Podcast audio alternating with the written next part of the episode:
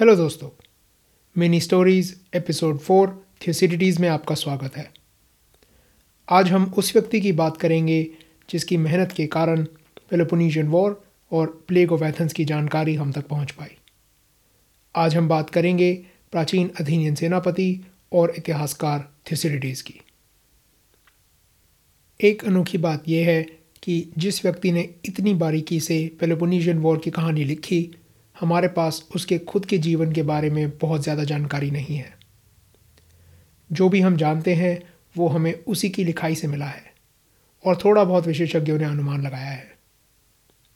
हालाँकि करीब पाँचवीं या छठी सदी एडी में मार्सलिनस नाम के एक व्यक्ति ने थ्यूसिडिटीज़ की जीवनी लिखी थी। ये थ्यूसिडिटीज़ के मरने के करीब हज़ार साल बाद लिखी गई थी। तो विशेषज्ञ इस पर ज़्यादा विश्वास नहीं करते। थियोसिडिटीज़ के जीवन के बारे में विशेषज्ञ उन्हीं बातों पर विश्वास करते हैं, जो या तो थियोसिडिटीज़ ने खुद लिखी हैं, या फिर जिनकी पुष्टि अन्य समकालीन विश्वसनीय स्रोतों से की जा सकती है। माना जाता है कि थ्यूसिडिटीज़ का जन्म पाँचवीं सदी बीसी में हुआ था, शायद 460 बीसी या 455 बीसी के आसपास।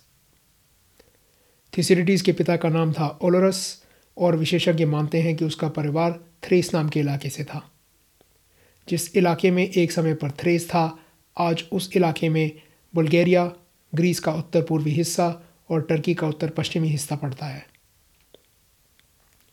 थिसरिटीज़ कहता है कि इस इलाके में उसका काफ़ी रसूख था और वो इस इलाके में कई सोने की खानों का मालिक भी था। इतिहासकार ये भी मानते हैं कि हो सकता है कि प्रसिद्ध अथीनियन सेनापतियों मिल्टाइडीज़ और काइमॉन से उसका पारिवारिक रिश्ता था। पेलोपोनीशियन वॉर के शुरुआती सालों में वो ज़्यादातर अथीनियन नागरिकों की तरह एथेंस शहर में ही था।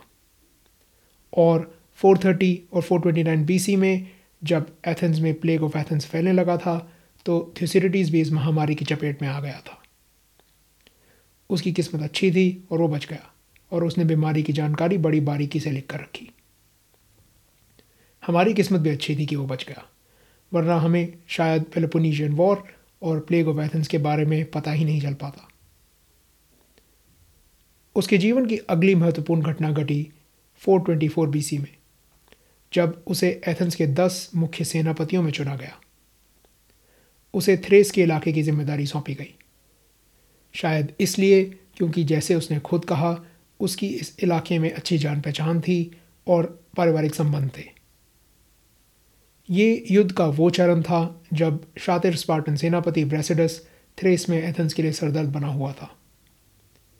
ब्रेसिडस का एक निशाना था एम्फिपोलिस, जो कि अथीनियंस के लिए एक महत्वपूर्ण शहर था। और एम्फिपोलिस को सुरक्षित रखने की ज़िम्मेदारी थ्योसिडिटीज़ की थी।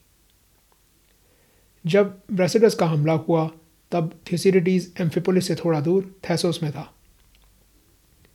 हमले की खबर मिलने पर उसने तुरंत एम्फिपोलिस पहुँचने की कोशिश की। पर इससे पहले कि वो वहाँ पहुँच पाता, एम्फिपोलिस के नागरिकों ने प्रेसिडस के आगे आत्मसमर्पण कर दिया। थिसिडिटीज हमें ये बताता है कि प्रेसिडस ने एम्फिपोलिस पे कब्ज़ा कैसे किया। पर यह नहीं बताता कि वो वहाँ क्यों मौजूद नहीं था। अथीनियन सभा ने एम्फिपोलिस की हार के लिए उसे ही जिम्मेदार ठहराया और एथेंस से तड़ीपार कर दिया। उसने अगले बीस साल जो लगभग उसका बाकी का पूरा जीवन था, ऐसे ही गुजारा। तड़ीपार किए जाने से उसकी बेइज्जती तो हुई, पर इससे फ़ायदा भी हुआ। वो ये कि अब वो पूरे ग्रीस में कहीं भी सफ़र करने के लिए आज़ाद था। इस कारण उसे पेलोपोनीशियन वॉर को अलग अलग प्रतिद्वंदियों के नज़रिए से देखने का मौका मिला। और वो अपनी कहानी को पूरी तरह तो नहीं, पर काफ़ी हद तक निष्पक्ष रख पाया। कहानी के कुछ हिस्सों में उसकी निजी भावनाएँ दिखाई दे जाती हैं। जैसे वो पेरेक्लीस का कट्टर समर्थक था तो उसकी बहुत प्रशंसा करता है और उसके बाद आने वाले नेताओं की काफ़ी निंदा करता है। उसकी मौत कब और कैसे हुई, ये भी हमें पक्का नहीं पता। कुछ विशेषज्ञ मानते हैं कि ये 404 बीसी के आसपास अचानक ही हो गई। उसकी मौत अचानक हुई। ये बात इतिहासकार इसीलिए मानते हैं क्योंकि वो पेलोपोनीशियन वॉर की कहानी अधूरी ही छोड़ गया। बाकी की कहानी उसके एक साथी जेनोफोन ने पूरी की।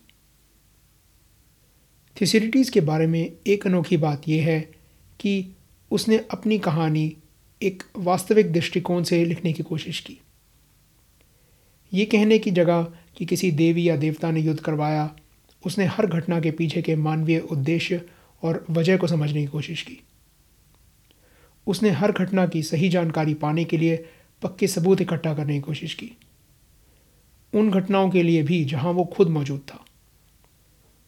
थिसिरिटीज़ अपनी लिखाई की शुरुआत में कहता है कि उसके लिखने का ढंग भले ही रोमांचक ना हो, पर वो लिख रहा है ताकि लोग पेलोपोनीशियन वॉर का सत्य जान सकें और इससे भविष्य के लिए कुछ सीख ले सकें। और इसमें वो काफ़ी हद तक सफल रहा है। आज भी दुनिया भर की सेनाओं को पेलोपोनीशियन वॉर की कहानी सुनाई जाती है। सिर्फ़ सेनाएँ ही नहीं, आपके और मेरे जैसे आम लोग भी इस कहानी को सुन रहे हैं, इसके बारे में बात कर रहे हैं। और ये थी इस शानदार कहानी के लेखक थ्यूसरिटीज़ के जीवन की कहानी। उम्मीद है आपको पसंद आई।